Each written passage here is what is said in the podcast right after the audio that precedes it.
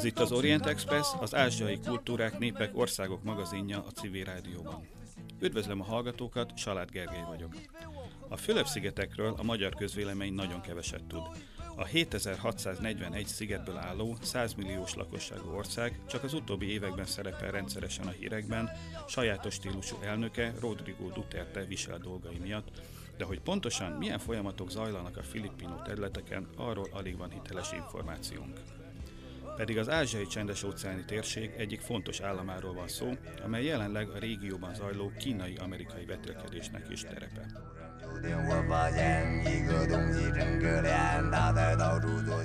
Az Orient Express mai adásában a Fülöp-szigetek helyzetéről, kül- és belpolitikai viszonyairól, Duterte elnökségének legfontosabb fejleményeiről lesz szó. Vendégünk Klemensis Péter történész, Dél-Kelet-Ázsia szakértő, a Pallas Athéni Geopolitikai Kutatóintézet szenior kutatója. Mai kérdező és szerkesztőtársam pedig Gulyás Csengel.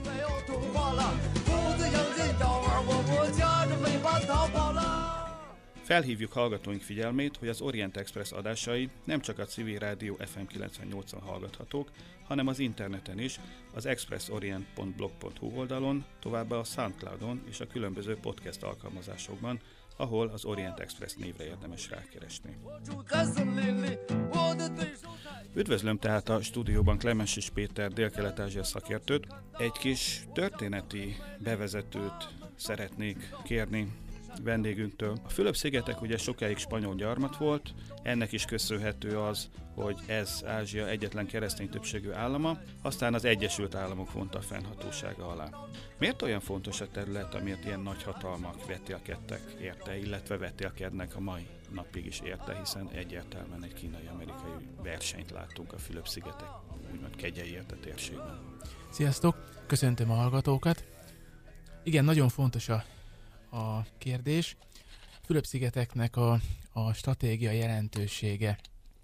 Ugye az nagyban kapcsolódik ahhoz, hogy a, a dél-kínai tengeri érdekeltségekhez, dél-kínai tengeri ö, konfliktushoz is, és, és tulajdonképpen ugye azért itt, itt a legfontosabb aspektus ennek a dolognak, hogy a, a Fülöp-szigetek kezdetben Spanyolország gyarmata volt, viszont ugye a 20. század elejétől kezdve az Egyesült Államok egyetlen gyarmata volt Ázsiában, és nagyon szoros kapcsolatot épített ki a, a, az amerikaiakkal, de ráadásul ugye az amerikaiak a függetlenséget követően is befolyásokat megőrizték a térségben, tehát amerikai katonai bázisok jöttek létre, és lényegében az Egyesült Államok számára az egész hidegháború során egy ilyen előretolt helyőrségként, bázisként működött a, a Fülöp-szigetek mióta tekintető függetlennek az állam, egyrészt jogilag, másrészt pedig gyakorlatban?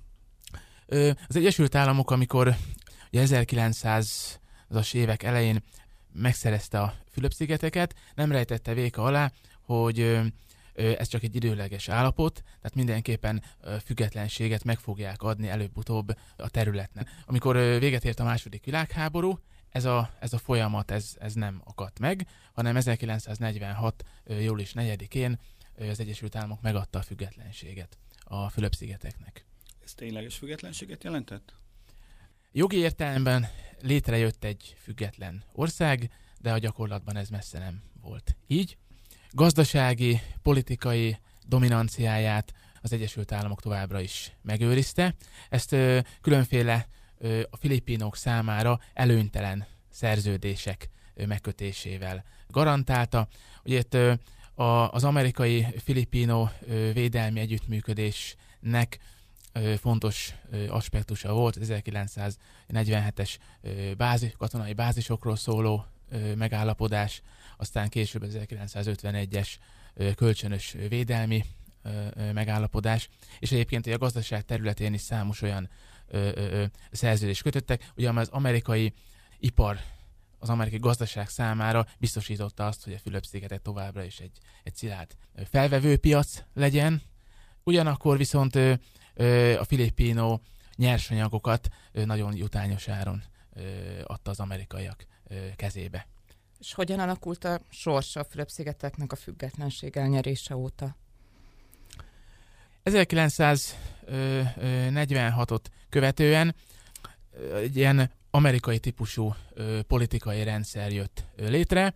Hát ezt ennek a, a, a, a vázát még az amerikaiak alakították ki az 1930-as években, hogy ez teljes mértékben az Egyesült Államok politikai rendszeréről ö, mintázták. Nyilvánvaló, hogy ö, ugye ö, Amerika esetében egy stabil politikai rendszerről beszélünk, egy működő demokráciáról. A Fülöp-szigeteken ez, ez, ez korán sem volt így. Tehát a függetlenedés követően az ország nagyon súlyos gazdasági, politikai, társadalmi gondokkal nézett szembe, tehát alapvetően a nemzetépítés is egy igen komoly ö, kihívás volt a, a, a, a politikai vezetők számára. Ugye alapvetően egy, egy demokratikus állam jött létre, ugyanakkor viszont ugye ez a demokrácia, ez egy ilyen ö, ö, arisztokratikus ö, demokrácia volt. Ugye ezzel alatt azt ö, értem, hogy ö, lényegében a politikai hatalom teljes mértékben az Amerikával szövetséget kiépítő néhány mm, ö, befolyásos ö, politikai dinasztia ö, kezébe került, és hát igazából jelentős változás azóta sem történt ebben a, a tekintetben. Az elnökök esetében fontos megjegyezni, hogy nagyon sokáig, egészen hogy 1960-as évekig tulajdonképpen ő, olyan elnököt választottak a filipinok, akik az amerikaiak számára is elfogadhatóak voltak. Ö, nyilvánvaló, hogy itt az amerikaiak arra nagyon figyeltek, hogy az ő érdekeik nehogy sérüljenek adott esetben. Ugye ez azt is jelentette, hogy ö, például ugye a baloldali mozgalmakat, ö, a kommunistákat igyekeztek hatalomtól teljes mértékben távol tartani, és, és mindenképpen tehát ez az az arisztokratikus rendszer, ez a, ez a későbbiek során is fennmaradt. Az 1960-as években történt egy jelentősebb változás, amikor 1965-ben Ferdinand Marcoszt elnöké választották. Ő lényegében az amerikaiak akarat ellenére lett elnök, tulajdonképpen neki legfontosabb programja az, az volt, hogy megpróbált egy picit a Fülöp-szigeteket ugye az Egyesült Államoktól kicsit eltávolítani, illetőleg ugye az új társadalom programja révén felülről próbált meg olyan reformokat végrehajtani, amelyek ugye a, a szélesebb lakosság számára is kedvezőek lettek volna. Márkosszal kapcsolatban még azt kell megemlíteni, hogy 1972 és 81 között lényegében hát diktátorként kormányozta az országot, és rendkívüli állapot, állapotot vezetett be. Hát elsősorban a, a kommunisták fenyegetései miatt, ugyanis az új néphadsereg nevű fegyveres szervezet ekkoriban már ugye rendszeresen összecsapott a, a filipino hadsereggel, ugyanis ez a bizonyos új néphadsereg, ez a, a Fülöp-szigeteki kommunista pártnak volt a fegyveres szárnya, ami egyébként maoista nézeteket képviselt, és erre a veszélyre hivatkozva vezette be a rendkívüli állapotot Marcos. Na most később aztán 1980-as évek elején a rezsim elnyomó politikájával szemben külföldön és belföldön is nagyon komoly ö, tiltakozás alakult ki. Lényegében az Egyesült Államok is megpróbálta reformokra rábírni a, a, a, az említett vezetőt. Ez végül is nem járt sikerrel, és aztán 1986-ban a néphatalom forradalom győzelmével Corazon Aquino került hatalomra, és lényegében ugye ez a néphatalom forradalomnak az a legfőbb jellemzője, hogy ez egy békés átmenetet tett lehetővé, tehát egy elnökválasztást tartottak, amelyen mindkét fél győztesnek nyilvánította ki magát, de a, a, tehát az egyház, a hadsereg és még a, a Márkusz rendszerének egyéb ö, ö, ö, mm, támogató is érzékelték azt, hogy ez a, ez a ö, rendszer továbbiakban nem fenntartható, és megvonták támogatásukat, támogatásukat az elnöktől, és ezért ö, végbe mehetett ez az átmenet. Nekem életem egyik első ilyen tévéhíradós élménye a Márkusz rendszernek a bukása. Nem tudom miért, gondolom ennek a, a hidegháború lehet a magyarázat, hogy valami, mert a magyar tévéhíradóban hetekig mutogatták a, a legapróbb rezdüléseit is a, a filippino forradalomnak, Imelda Marcos, tehát a First Lady cipőgyűjteményétől kezdve a hihetetlen vagyonokig, amiket a, a korrupt diktátor fölhalmozott. Azóta mondjuk Duterte színre lépéseig demokratikusnak tekinthető rendszer, vagy, vagy pedig szintén olyan megszorításokkal demokratikus a rendszer, hogy itt azért mégiscsak néhány uh, ilyen politikai dinasztia irányítja az országot. 1986-ot követően a, demokráciát sikerült helyreállítani, uh, nyilván új alkotmányt is uh, elfogadtak, amelyben ezt a változást is rögzítették. A demokratikus rendszer azóta mm, lényegében fennmaradt, az egyes elnökök nem, nem törekedtek azóta különösebb centralizációra, vagy, vagy a hatalomnak a személy, tehát a személy hatalomnak a, a, a koncentrálására. És, de ugyanakkor viszont azt is meg kell említeni, hogy az államhatalom Fülöp-szigeteken soha nem volt erős, és ezt számos esemény illusztrálta, hogy ez a, ez a továbbiakban is egy nagyon komoly problémát jelentett. Elég arra gondolunk például, hogy a hadsereg részéről is történtek különféle beavatkozások a politikai rendszerbe. Tehát konkrétan például Corazon Aquino ellen is több katonai pucsot is szerveztek. Aztán a későbbiek során 2001 és 2010 között volt hivatalban Gloria Massapagál Arroyo elnök, ő ellene is több katonai pucsot szerveztek, tehát igazából egyik elnöknek sem volt teljes mértékben szilárd a hatalma. De, de nem is törekedtek arra, hogy, hogy a diktatúrát visszahozzák, vagy, vagy bármely formában, hogy ez a Markus féle örökséghez nyúljanak.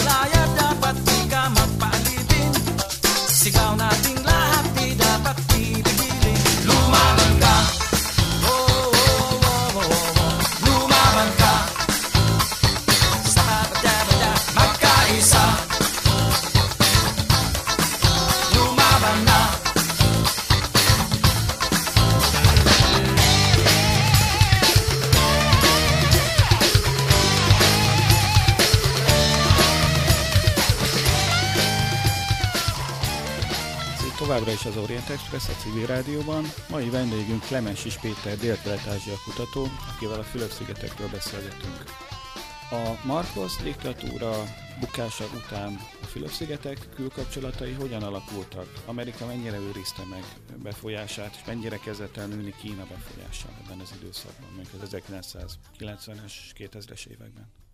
Az 1990-es évek elején egy komoly fordulatot jelentett az amerikai-filippino kapcsolatokban, hogy a, ugye az Egyesült Államok számára az 1947-es bázisokról szóló egyezmény garantálta azt, hogy egy számos katonai bázist az Egyesült Államok használhatott.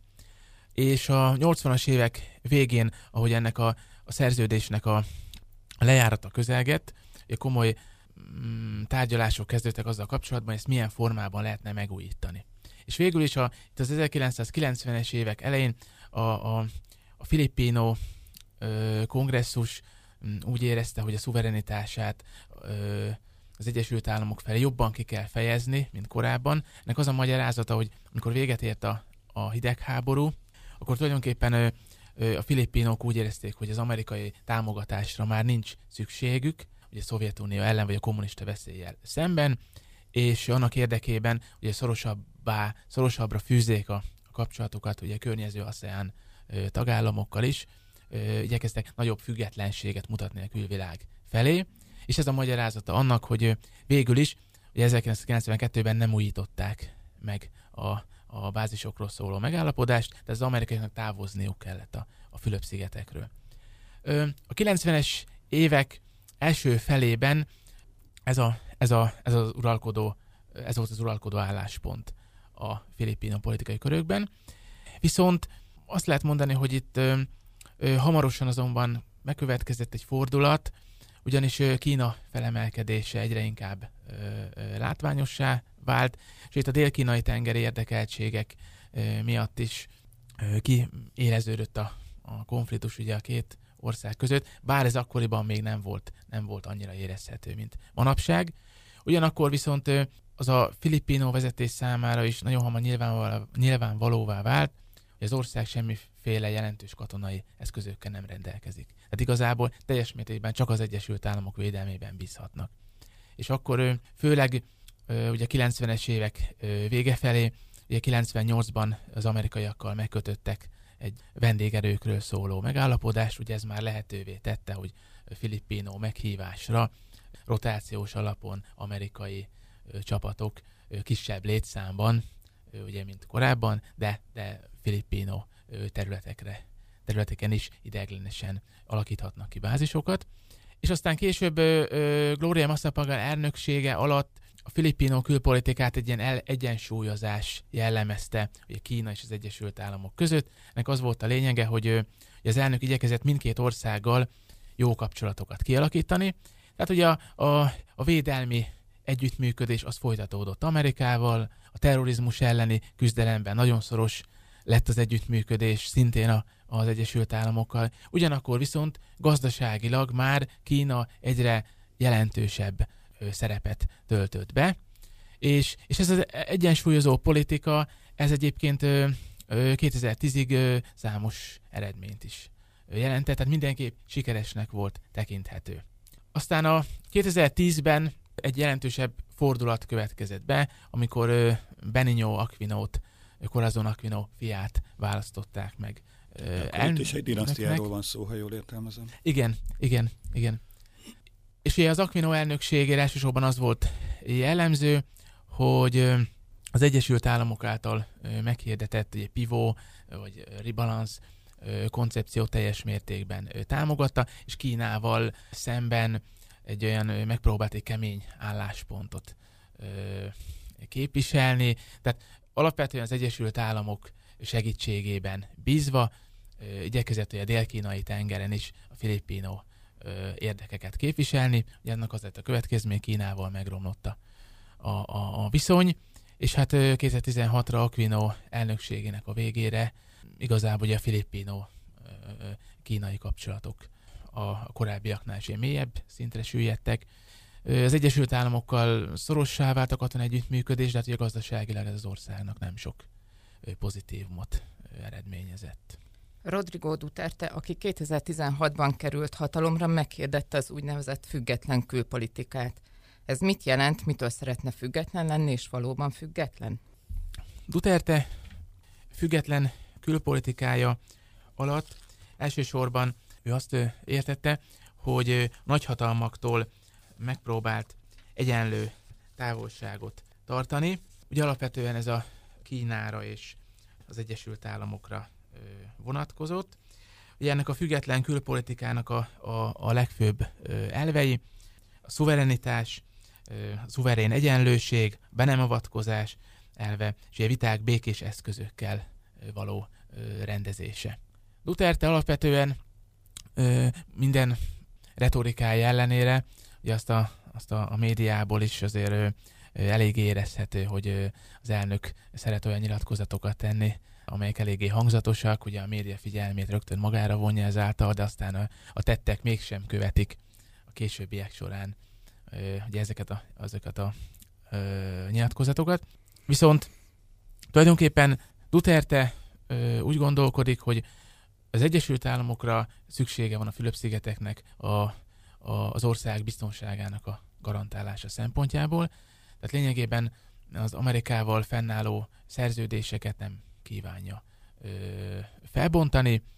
Ugye a, a, az Egyesült Államok hadserege az utóbbi években is azért jelentős támogatást nyújtott a filipinoknak. Most itt a, beszélhetünk ugye a, a terrorizmus ellenes műveletekről, például ugye a 2017 nyarán a Maravi krízis során, ugye, amikor ö, az iszlám államhoz tartozó vele szövetséges, szélsőséges ö, ö, csoportok Maravi városát ö, elfoglalták, és hát a, a filipino haderő számára nagyon komoly nehézséget jelentett, hogy legyőzze a, a lázadókat, hogy az amerikaiak itt is jelentős támogatást nyújtottak a haderő. A támogatás számára. azt jelenti, hogy konkrétan amerikai csapatok állomásoznak most is a Fülöp-szigeteken, és adott esetben be is avatkoznak fegyveresen egy, egy ilyen konfliktusba?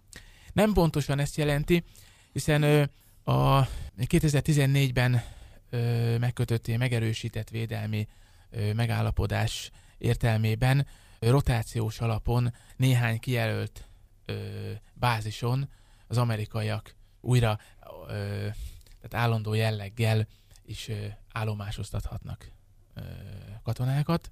Ugyanakkor viszont ez a, ez a fajta amerikai katonai segítség, ez, ez többnyire arra korlátozódik, hogy hadianyagokkal ellátják a, a filipino haderőt, kiképzést biztosítanak a számukra, illetve katonai tanácsadókat is küldtek az amerikaiak a, a térségbe.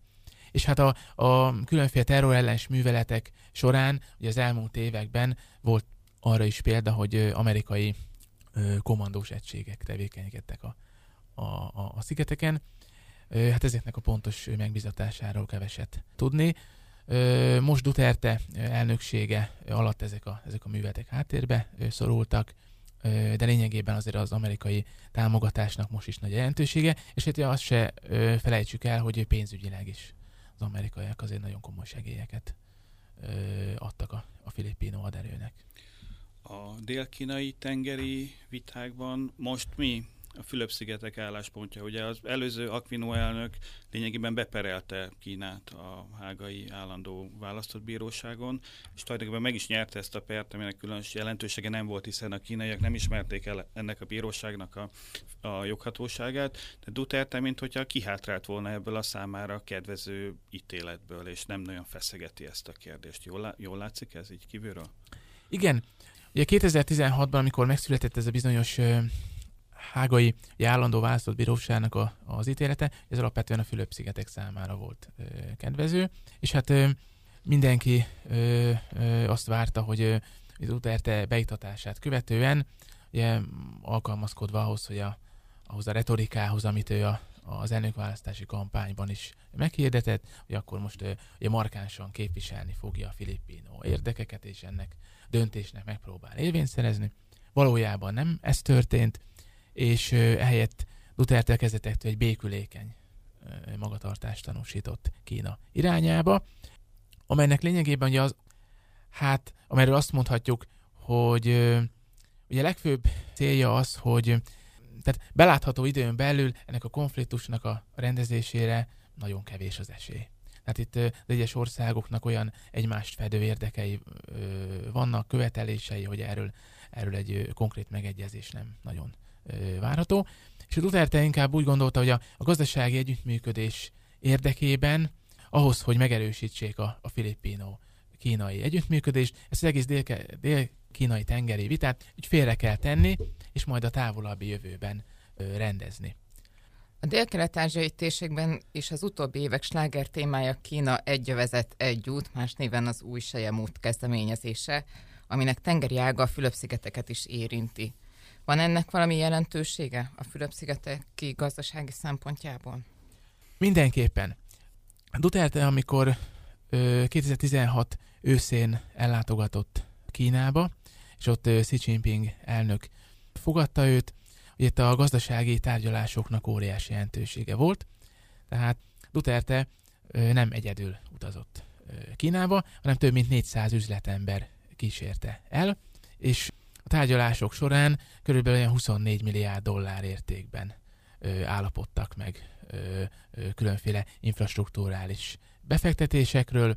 Ö, ugye ebből 15 milliárd dollár volt, a, ami konkrétan ugye ezeket a, a, a projekteket jelentette, 9 milliárd az pedig egy kínai által garantált hitelkeret volt. Ugye ez csak a nyitó ö, ö, lépés volt ebben a történetben, azt követően még számos nagy jelentőségű szerződés aláírására került sor, és Duterte már akkor rögtön kifejtette azt, a, azt a, a, az álláspontját, hogy mindenképp az új tengeri sejemút projektben szeretne részt venni, a Fülöp-szigetek nélkülözhetetlen ebben a projektben, ő ezt próbálta Kína felé is közvetíteni, és való igaz, hogy Kína megértően viszonyult a Duterte által közöltekhez, és a későbbiek során ugye a két ország között ezekről az infrastruktúrális beruházásokról megkezdődtek a tárgyalások.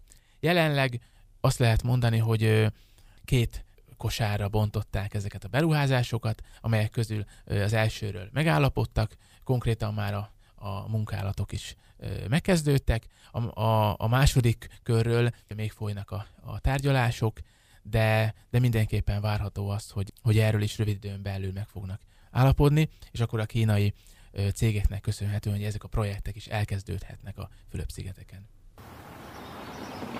Kapag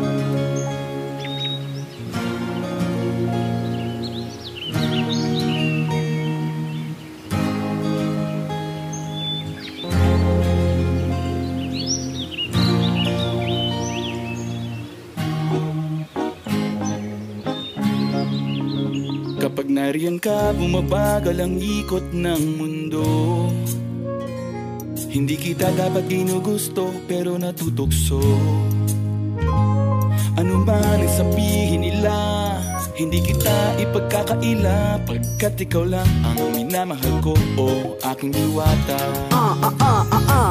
Diwata Ikaw ang pinakamaganda Pag pinagmamasdan kita para nagmamalikmata Diwata Tamang hinala, di makapaniwala Na nakita na ang pinakamakinang Talagang diwata Walang katapat Pagkamat pinagbawalan Di paglalaban ka sapagkat ikaw lang ang minamahal ko. Oo, aking diwata Ah, ah, ah, ah, ah.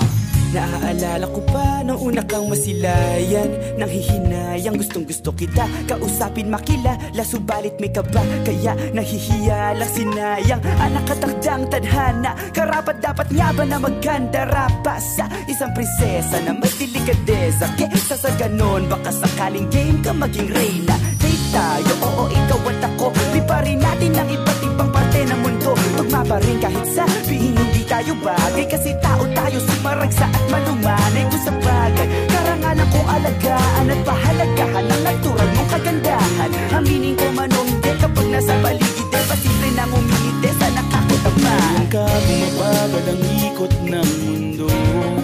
Oo, Hindi kita dapat ginugusto pero natutukso Oo, Ano man sabihin nila Hindi kita ipagkakaila Pagkat ikaw lang ang minamahal ko. O aking diwata.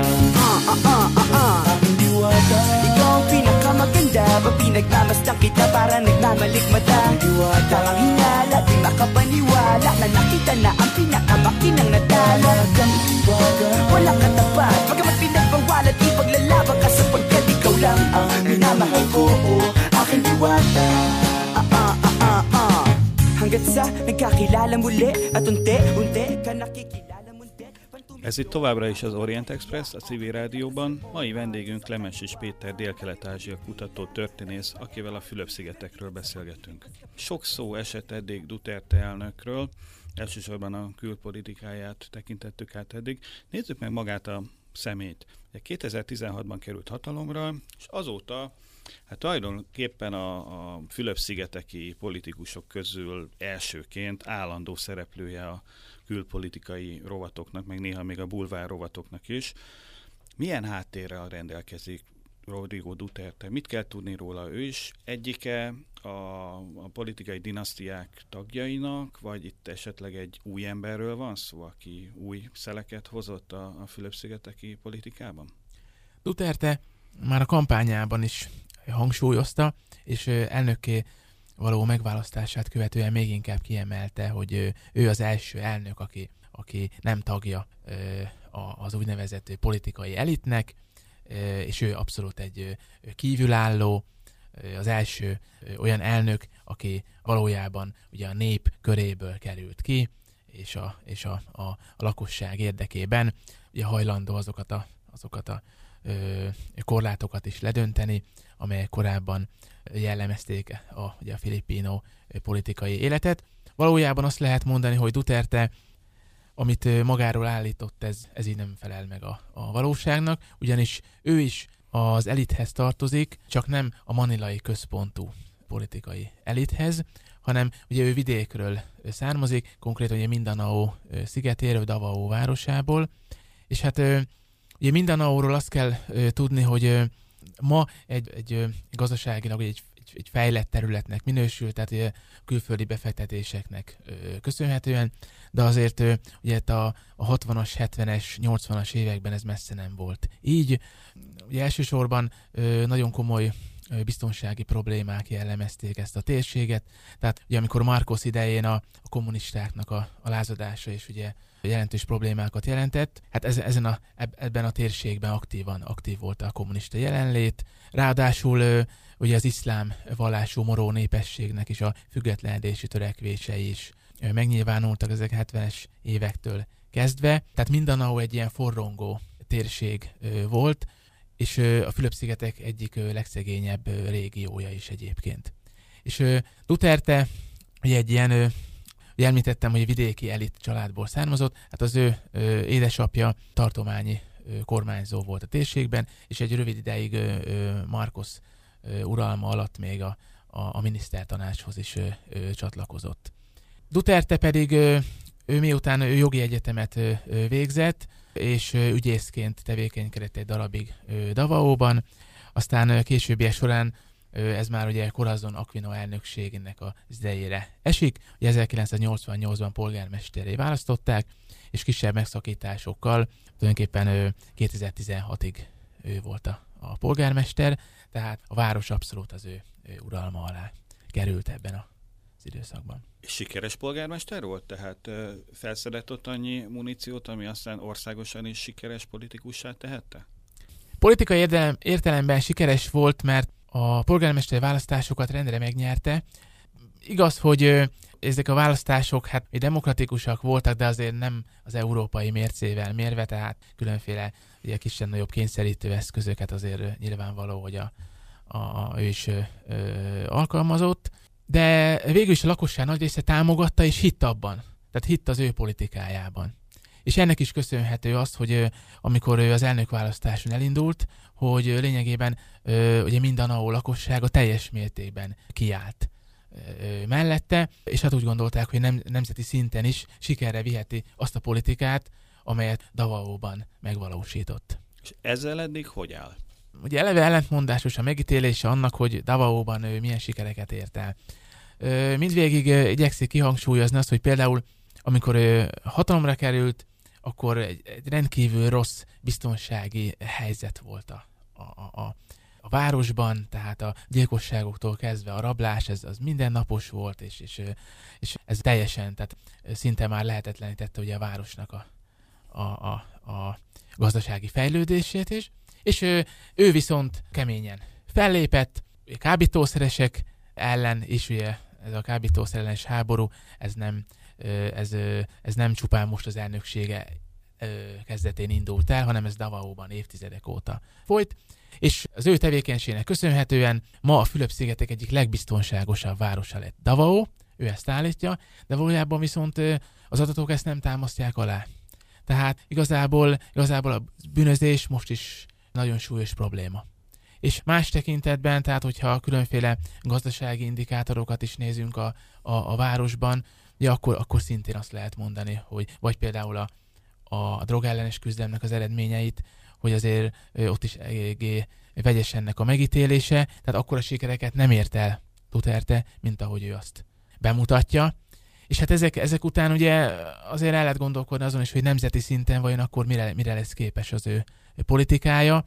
Egyenlőre ott is úgy látszik, hogy ez a fajta kettős megítélés jellemzi, hogy vannak bizonyos eredmények, vagy úgy tűnik, hogy, hogy, hogy komoly előrelépések is lehetnek, de aztán azért közelebbről megvizsgálva a dolgokat, ugye elsősorban a, vagy a független statisztikákat is, és hát abban kiderül, hogy azért itt hosszú távon nem, nem biztos az, hogy az ő politikája ő nagyon komoly eredményeket hozhat. Ugye említetted ezt a drogellenes háborút már magában a városban is, amikor polgármester volt. Ez nemzeti szinten most hogy áll, és miért olyan fontos kérdés a kábítószer a Fülöp-szigeteken? Igazából az egész dél-kelet-ázsiai régióban a, a kábítószer elterjedése az egy komoly társadalmi problémát jelent. Ezzel a, a Fülöp-szigetek sem ö, kivétel. Na most tulajdonképpen, ugye, hogyha az adatokat nézzük, Duterte megválasztását követően ö, kijelentette, hogy ö, körülbelül olyan 3,7 millió kábítószer függő van a, a Fülöp-szigeteken, és ugye ezt a létszámot mindenképpen ö, csökkenteni kell. Na most ezzel szemben a, a statisztikákból az ö, derül ki, hogy ö, körülbelül körül olyan 1,8 millió állampolgár volt 2015-ben, akik ö, azt ö, mondták, hogy ö, használtak kábítószert, kisebb-nagyobb rendszerességgel. De ugye azért a, a konkrét ö, ö, drogfüggőknek a száma még ennél is alacsonyabb. De ez azért egy 100 milliós országban nem olyan sok, hogy ez legyen az egyik fő kampányüzenet, illetve ez legyen az egyik fő kommunikációs csapás irány, hogy a kábítószeresekkel leszámol. Igen, ez így igaz, hiszen ha a világátlagot megnézzük, akkor a, a Fülöp-szigetek a kábítószerfogyasztók számát tekintve is az átlag alatt található. Duterte itt, meg, itt ugye azt a politikáját próbálta sikerre vinni, amit Davói polgármesterként is már nagy hasznot jelentett az ő számára. Ugye való igaz, hogy a, a közvélemény számára, és ugye a kábítószer probléma, ez, ez, ez egy olyan érezhető. Tehát Duterte azt használta ki, ugye, hogy ez egy olyan mindennapi probléma, amivel a, a, az egyszerű választópolgárok nap mint nap szembesülnek. És igazából ezt igyekezett ö, maximális mértékben ö, kihasználni. És, ö, és ugye a másik probléma, hogy ö, ugye ez egész ö, ö, nyilvánvaló, hogy más bűncselekményekre is vonatkozik, nem csak a, a, a, a kábítószerhez kötődő bűncselekményekre, de ugye nagyon sokáig, különösen Aquino uralm alatt is hogy az volt a jellemző, hogy ő a jó kormányzás jeligével látott hozzá a kormányzáshoz, és, és megígérte, hogy, a, hogy az állam ezeket a különféle társadalmi problémákat rendezni fogja. Na most ez a hat éves elnökség nem valósult meg. És Duterte, Dutertében a lakosság azt látta, hogy na ő lehet az az, az, az ember, aki, aki nem riad meg a drasztikus lépésektől sem, és ő, ha, ha elkötelezi magát egy ügymát, azt meg fogja oldani. És, és ennek érdekében tulajdonképpen ezt az egész drogellenes hadjáratát is úgy elfogadta a közvélemény, és hát ugye a, a kormányzat igyekszik minél több ugye, eredményeket prezentálni ugye, ennek az aspektusában. Az más kérdés, hogy azért nyilvánvaló, hogy hogy nagyon ellentmondás ennek a megítélése, meg hogy valójában mi eredményeket értek el. Ugye a jelenlegi állásáról ennek a dolognak ugye azt mondhatjuk, hogy a, a kormányzati statisztikák szerint körülbelül 5000 ember esett áldozatául a, a, a, a rendőrségi drogellenes műveleteinek és az ehhez kapcsolódó ö, ö, akcióknak. Viszont ö, tulajdonképpen ugye a, a független emberi jogi szervezetek azt mondják, hogy mára mára 20, ezer, 20 ezeret is meghaladta a, az áldozatok száma. Swerte mo kung mapagbibigyan Ingatan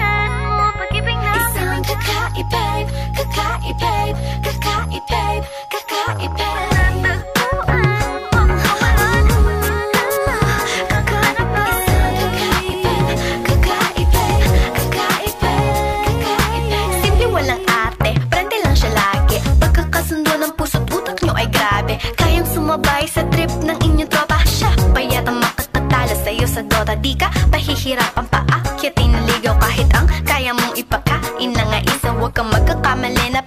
na pag-isipan siya ng chick Wala lang talagang kaso sa kanya kung. Marunong maglaba kahit wala sa itsura. Di na niya rin kailangan pa pamustura At kahit na kanino mo dali nagpakilala Na GGV ang lahat. Sa galing niya makisama Di na na nakala, di na mumulis ng cellphone yan. Pero magloko ka lang, lagot at mapipektasan Oo, magaling siya makipagbiruan Pero ang puso mo'y hinding-hindi paglalaroan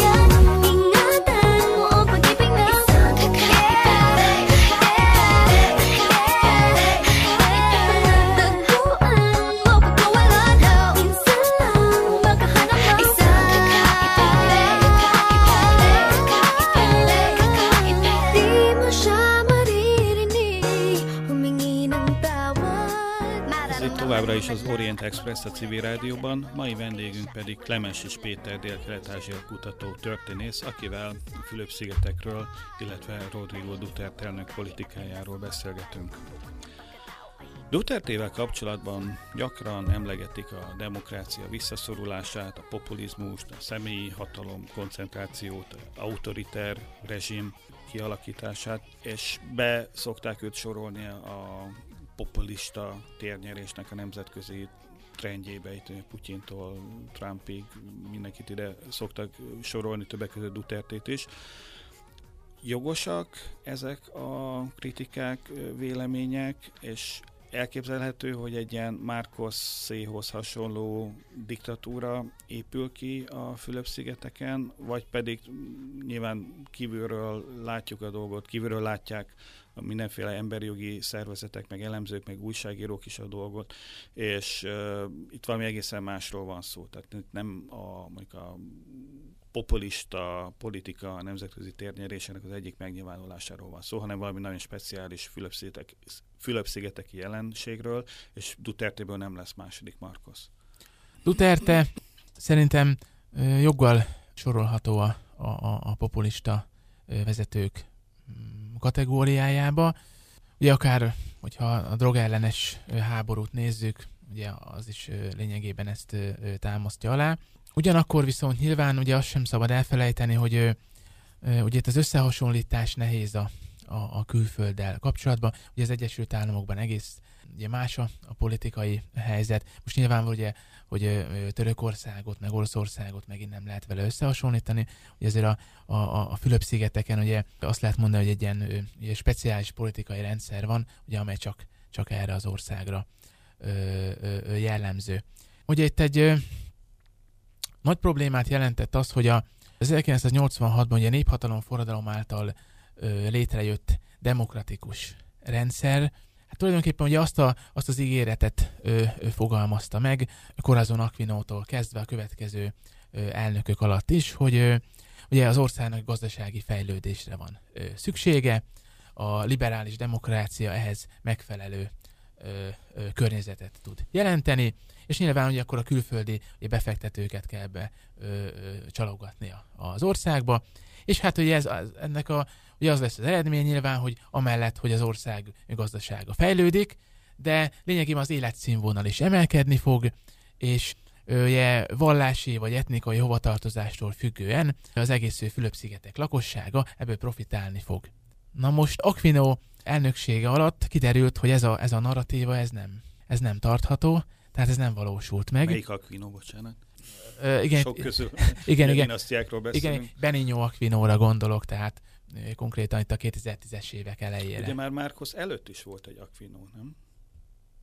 Márkusznak a, a riválisa volt, tehát a Corazon Aquinónak a férje ö, volt ifja, ö, idősebb Benigno ö, Aquino, ö, aki szenátorként ö, elkötelezett ö, kritikusa volt Márkusznak, és egyébként ö, ugye ő az Egyesült Államokba ö, távozott egy időre, de amikor hazatért, közvetlenül a néphatalom forradalom előtt, ugye őt meggyilkolták a manilai reptéren, és akkor ez indította el lényegében utána az egész demokratikus átmenetnek a, a folyamatát. Bocsánat, akkor a gazdasághoz térjünk vissza, tehát ott sem igazán vált be ez a liberális modell. Ha a gazdasági indikátorokat nézzük, akkor ugye a Fülöp-szigetek fejlődése az vitathatatlan. Tehát ez egy évi 6-7-8 százalékos gazdasági növekedést tudott az ország ö, ö, felmutatni. Nyilvánvalóan, hogy a külföldi befektetők is nagy számban érkeztek a, a, az országba. Csak azért ugye olyan társadalmi problémák vannak, ugye a korrupció, a, a nem megfelelő, tehát ugye a bürokrácia is nagyon komoly ö, akadályt ö, jelent, és hát ugye a, a globalizáció tekintve pedig ugye azért a filipino gazdaság eléggé kiszolgáltatotta a, a, a külföldnek. És ugye itt a fő probléma az volt tehát, hogy, hogy ugye a gazdasági fejlődés az látványos volt, de ebből csak egy nagyon szűk réteg profitált. Tehát az a, az a politikai elit, politikai gazdasági elitnek is nevezhetjük őket, akik évtizedek óta hatalmon vannak, ők, ők ebből a rendszerből nagymértékben profitáltak. Viszont a lakosság tömegei ebből nagyon-nagyon-nagyon keveset tudtak. Tehát ebből ők nagyon kismértékben részesültek. Egyébként mik a fő szektorai a Fülöp-szigeteki gazdaságnak? Mik a fő termékei, exporttermékei? Hát ugye a mezőgazdaság alapvetően az egy fontos ö, ö, iparágat jelent. Ugye itt a, a, említhetném ugye a déli gyümölcsöket, például a banánt. Ö, ugye alapvetően a, ez például a, ugye a Kínával való gazdasági kapcsolatoknak is egy fontos aspektusát jelentette. Ugye, hogy a, a Fülöp-szigetek a világ egyik legnagyobb banán exportőre, és jelenleg a felvásárló Kína. És ugye amikor megromlottak a kapcsolatok itt a 2010-es években, akkor a kínaiak különféle akadályokat gördítettek a, a filippino banán export elé, és ezért érzékeny veszteségeket okozott a, a mezőgazdaságnak. Aztán ugye tulajdonképpen a, a, ma már a gazdaságnak ugye a, a különféle ruházati termékek, elektronikai cikkek szintén ezen, a területen ugye szintén komoly exportőrnek számít. A Fülöp-szigetek ugye elsősorban a külföldi befektetők által létrehozott gyárakat tekintve. Aztán például megemlíthetjük a bányászatot is, ami jelentős, amelynek hát nyilván ugye a környezetvédelmi gond, tehát nagyon komoly környezetvédelmi gondokat is eredményez, de nyilvánvaló, hogy ezzel, ezzel a Fülöp-szigetek nincs egyedül, tehát ugye ez a többi fejlődő országra is jellemző. Ugye itt a, a bányászatnál ugye alapvetően az ércekre kell gondolni. Tehát a, ugye nemes fémek is, de főleg ugye a ritka ércek, amelyek területén szinte ugye kitermelésben ugye a Fülöp-szigetek a világ élmezőnyéhez tartozik. Duterte elnöksége hozott valami újat a gazdaságpolitikában? Hát igazából ugye a, a Duterte kormányzatnak a, a legfontosabb célja az, hogy 2020-ra az országot a középszintű jövedelemmel rendelkező országok kategóriájába kívánja emelni. Lényegében azt a fajta liberális gazdaságpolitikát, amelyet ugye Aquino kormányzata is folytatott, ezt nem nagyon kívánta ő megváltoztatni. Tehát ugye alapvetően Duterte nem, nem egy gazdasági szakember, tehát a, a, a gazdasági ügyeknek a vezetését, ugye azt ő a, a rábízta úgymond a szakértőkre, ez alatt értem például Carlos Dominguez pénzügyminiszter, és mellette még van az a, tehát néhány olyan fontosabb minisztere, tanácsadója, akikkel évek óta ő szoros kapcsolatot tart, és a, a gazdaságpolitikát ők irányítják. És reális ez a cél, hogy 2020-ra közepes jövedelmi ország legyen? Hát ennek azért komoly akadályai vannak. Tehát ugye ö, alapvetően itt a Duterte gazdaságpolitikája, ugye ezt Duterte Nomics néven is szokták emlegetni, ugye ezt 2017 áprilisában hirdette meg. Ugye ennek egy nagyon fontos eleme, hogy ez a bizonyos építs, építs, építs infrastruktúrális fejlesztési program, és ugye ennek egy az a, az a, a jellegzetessége, Duterte 6 éves elnöki ciklus alatt összesen 180 milliárd dollár értékű infrastruktúrális fejlesztéseket akar megvalósítani a, az országban. Na most itt nagy kérdés, hogy ehhez a, a pénz az, azt honnan sikerül megszerezni. Ugye a, a kormányzat hivatalos álláspontja szerint tulajdonképpen ugye mindenképp az adóreform az egy komoly programja a Duterte kormánynak, és hogyha ezt sikerül megvalósítani, akkor tulajdonképpen a, a, a beruházásoknak a 80%-át a, a, az állami kormányzati forrásokból lehetne finanszírozni, és csak 20%-át kellene külföldi ö, ö, forrásokból. Hát jelenleg messze nem ez arány, tehát ö, gyakorlatilag a kínai a által felajánlott hitelekből indultak el ezek a, ezek a projektek, és hát ugye ez sikeres adóreform az pedig egy nagy kérdés, hiszen nyilvánvaló, hogy a, hogy a korrupciót kellene megszüntetni ehhez elsősorban, hogy az adóbehajtást is sokkal jobban kéne érvényesíteni, és azok a fajta intézkedések, amelyek pedig történtek, tehát konkrétan például ugye az áfát felemelték most néhány hónappal ezelőtt, de ennek olyan következményei lettek, hogy megnőtt az infláció, most kb. 7%-os, és, és az élelmiszerárak óriási mértékben megemelkedtek. Tehát az országnak van olyan terület, ahol például a rizs árak 75%-kal emelkedtek és ez, ez azért a lakosság körében egy nagyon komoly elégedetlenséget is szült. A műsor elején volt egy olyan mellékmondatot, hogy a függetlenedés után a Fülöp-szigeteki politikusoknak meggyűlt a bajuk a nemzetépítés kérdésével. Ezzel hogy áll a Fülöp-szigetek itt? Ugye van majdnem 8000 sziget, különböző nyelvek, különböző vallások, különböző etnikumok létrejött már a, a Fülöp-szigeteki nemzet, vagy még most is kalapálják, konstruálják? Hát tény az, hogy a, az évtizedek során sikerült bizonyos eredményeket elérni ebben a tekintetben, de azért nagyon komoly problémák tapasztalhatóak. Ugye például elég, ha csak a, a, a, az iszlám vallás, ugye moró népesség helyzetét tekintjük. Ugye 2014-ben Aquino-nak sikerült egy békeszerződést aláírni a morókkal, Ugye a morók az körülbelül egy olyan a, a Fülöp-szigeteki ö, lakosság 11%-át ö, ö, alkotják, és egy nagy részt ők a, az ország déli részén, tehát ugye mindenahol élnek. És hát ö, ugye az ő céljuk az volt a kezetekben, hogy függetlenséget szerezzenek, vagy pedig minimális esetben autonómiát.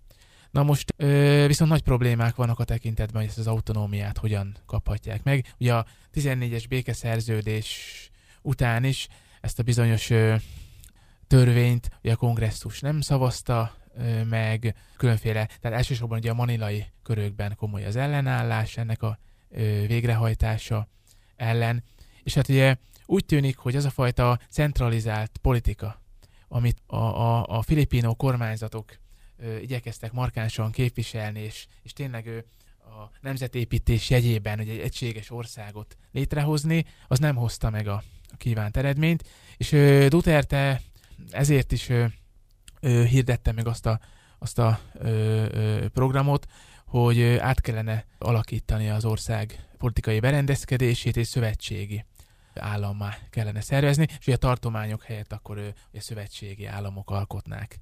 Tehát az egyes régiók nagyobb függetlenséget kapnának.